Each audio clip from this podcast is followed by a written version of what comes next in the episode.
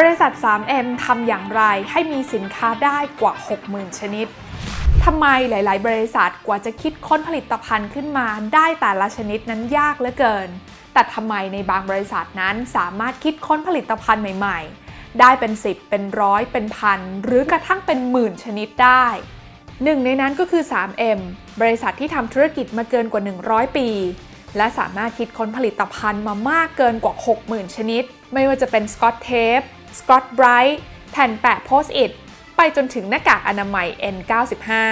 แม้ทุกวันนี้นะคะหลายๆ คนนั้นจะรู้จักกับ 3M ในฐานะเจ้าแห่งนวัตกรรม แต่รู้หรือไม่คะว่ากว่า 3M จะคิดค้นผลิตภัณฑ์ใหม่ๆ ออกมาได้ในช่วงแรก ต้องใช้เวลากว่า 10 ปีเลยทีเดียว แล้วอะไรคือเบื้องหลังแห่งการเปลี่ยนแปลงครั้งสำคัญของ 3M ที่ผ่านมา ลงทุนแมนจะเล่าให้ฟัง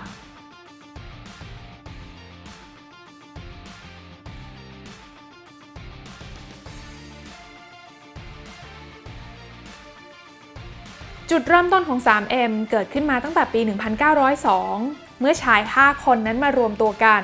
เพื่อที่จะเปิดบริษัทเหมืองแร่เล็ก ๆ แห่งหนึ่ง เพื่อที่จะหาหินแร่ไปผลิตเป็นกระดาษทราย โดยบริษัทนี้นะคะตั้งอยู่ที่เมือง Two Harbors รัฐมินนิโซตา เลยตั้งชื่อว่า Minnesota Mining and Manufacturing Company ซึ่งภายหลังก็ได้กลายมาเป็น 3M นั่นเอง 3M เรียกได้ว่าผิดพลาดตั้งแต่เริ่มต้นทำธุรกิจ เมื่อพวกเขาต้องการหาแร่ที่เรียกว่าคอรันดัมซึ่งเป็นแร่ที่มีคุณสมบัติเหมาะกับการนำมาทำกระดาษทราย แต่ปรากฏว่าสิ่งที่พวกเขาได้มานั้นกลับกลายเป็นอะนอโทไซต์ซึ่งเป็นแร่ที่แทบจะไม่มีค่าอะไรเลย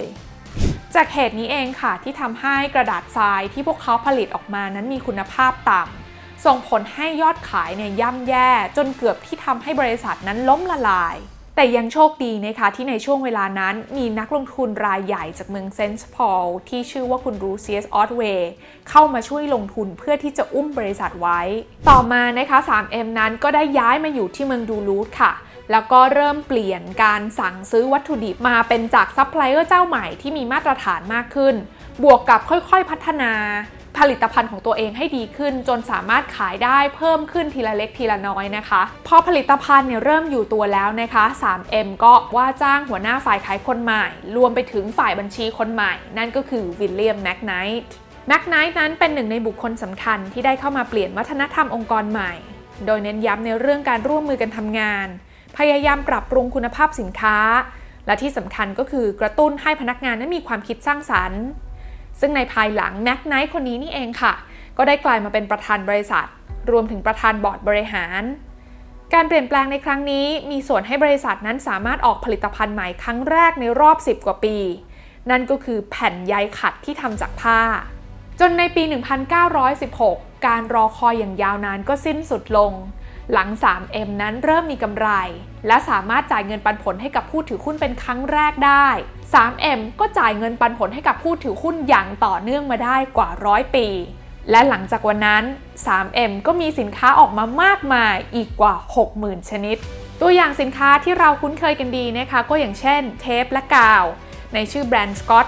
ที่ปกติเนี่ยเราก็จะเรียกกันติดปากว่าสกอตเทป อุปกรณ์ทำความสะอาดอย่างแผ่นใยขัดในชื่อสกอตไบรท์ เคมีพันอย่างเช่นสเปรย์สารหล่อลื่น และสารเคลือบ อุปกรณ์เกี่ยวกับรถยนต์ อุปกรณ์ทางการแพทย์ และอุปกรณ์ที่ใช้ในห้องแลบ อุปกรณ์ป้องกันส่วนบุคคล ตั้งแต่ดวงตา ศีรษะ ใบหน้า หู รวมไปถึงระบบหายใจและอื่นๆ อีกมากมาย โดยหนึ่งในเคล็ดลับสำคัญนะคะที่ทำให้ 3M นั้นสามารถคิดค้นผลิตภัณฑ์ใหม่ๆ ได้ออกมามากมายขนาดนี้ นั่นก็คือการวางรากฐานเรื่องของวัฒนธรรมองค์กรอย่างแข็งแกร่ง วัฒนธรรมองค์กรที่ว่านี้ก็คือการสนับสนุนให้พนักงานนั้นมีความคิดสร้างสารรค์ค่ะ โดยวัฒนธรรมองค์กรของ 3M นั้นสามารถแบ่งเป็นข้อๆได้ดังนี้ค่ะ ข้อแรกให้ใช้เวลา 15%โดยพนักงานนั้นสามารถใช้เวลา 15%ของเวลางาน เพื่อไปทดลองอะไรก็ได้ที่ตัวเองสนใจ และยังได้รับอนุญาตให้ใช้เครื่องมือทุกอย่าง รวมถึงเทคโนโลยีทั้งหมดกว่า 50 แพลตฟอร์มของบริษัท ครั้งหนึ่งนะคะขณะที่ดรซิลเวอร์ค่ะ เขาพยายามใช้เวลา 15%ในการคิดค้นแล้วก็ทดลองอะไรใหม่ๆนะคะ ระหว่างนั้นนะคะเขาก็ได้ค้นพบสารชนิดหนึ่งโดยบังเอิญค่ะ ที่ชื่อว่า microsphere ซึ่งสารชนิดนี้เนี่ยนะคะ ให้ความเหนียวเหมือนกัน แต่มีคุณสมบัติที่สามารถลอกออกได้ง่ายด้วยเช่นเดียวกัน เขาเนี่ยรู้สึกได้ทันทีเลยนะคะว่าไอสารไมโครสเฟียร์อันเนี้ย น่าจะต้องสามารถเอาไปทำอะไรได้สักอย่างหนึ่งแน่ๆ แต่ในช่วงเวลานั้นเขาก็ยังคิดไม่ออกนะคะ ในขณะที่อีกฝากหนึ่งนะคะคุณฟรายซึ่งเป็นหนึ่งในนักวิทยาศาสตร์ของ 3M ในเวลานั้น ก็กำลังประสบปัญหาส่วนตัวเกี่ยวกับการซ้อมร้องเพลงในโบสถ์ค่ะปกติแล้วเนี่ยคุณฟรายเขาจะไปซ้อมร้องเพลงที่โบสถ์ทุกวันพุธ ซึ่งเวลาเขาซ้อมร้องเสร็จแล้วเนี่ยเขาก็จะเอาเศษกระดาษเล็กๆเนี่ยขั้นไว้ใช่ไหมคะ แต่พอถึงวันอาทิตย์ที่เขาต้องไปร้องเพลงจริง ๆ ที่โบสถ์เนี่ยไอเศษกระดาษพวกนั้นก็กลับหายไปทุกทีเลย มาถึงตรงนี้ก็น่าจะพอเดาออกแล้วใช่ไหมคะว่าดรซิลเวอร์กับคุณฟรายนั้นเขาร่วมมือกันทำอะไร ใช่แล้วค่ะ ทั้งคู่นั้นได้ร่วมกันคิดค้นผลิตภัณฑ์ที่เรียกว่า Post-it ขึ้นมา และภายหลังจากนั้นนะคะเวลา 15%นี้ก็ได้ถูกนำไปใช้ในอีกหลายๆ บริษัท อย่างเช่น HP หรือ Alphabet ที่ปรับสัดส่วนให้เป็น 20%เลยด้วยซ้ำบริการอย่าง Gmail หรือ Google AdSense ก็มาจากกิจกรรมแบบนี้ด้วยเช่นเดียวกันค่ะ วัฒนธรรมองค์กรข้อที่ 2 ก็คือเรื่องของเงินทุนตั้งต้นโดยสำหรับ 3M เอง เมื่อพนักงานนั้นมีไอเดียอะไรดีๆ หรืออยากจะพัฒนาเทคโนโลยีใหม่ พนักงานเหล่านั้นจะสามารถมาขอทุนวิจัยในนามแผนก หรือจะข้ามไปร่วมกับแผนกอื่นๆ ก็ได้ นอกจากนั้นเนี่ยยังมีทุนส่วนตัวที่สามารถขอโดยตรงกับบริษัทได้ สูงสุดถึง 3 ล้านบาท ซึ่งก็มีมากกว่า 10 ทุนต่อปี วัฒนธรรมองค์กรข้อที่ 3 ก็คือกฎ 30 ทับ 4 30ทับ4ในที่นี้นะคะก็คือกำไร 30%ของบริษัทนั้นจะต้องมาจากผลิตภัณฑ์ใหม่ที่ออกมาไม่เกิน 4 ปี ซึ่งการใช้กฎแบบนี้ก็มีข้อดีอยู่หลายอย่างค่ะ อย่างแรกก็คือเป็นการกระตุ้นให้พนักงานนั้นต้องคิดค้นผลิตภัณฑ์ใหม่ๆ ออกมาเรื่อยๆ เพื่อกระตุ้นยอดขาย ส่วนอีกอย่างหนึ่งก็คือนอกจากกระตุ้นให้พนักงานนั้นมีไอเดียแล้ว หากไอเดียเหล่านั้นเข้าท่าก็จะสามารถต่อยอดไปเป็นผลิตภัณฑ์ ที่ทางบริษัทนั้นสามารถทำออกมาให้ขายได้จริงด้วย วัฒนธรรมองค์กรข้อที่ 4 ก็คือ การเลือกเส้นทางการเติบโตได้ค่ะ เนื่องจาก 3M นั้นเป็นบริษัทที่เต็มไปด้วยนักวิทยาศาสตร์และนักวิจัย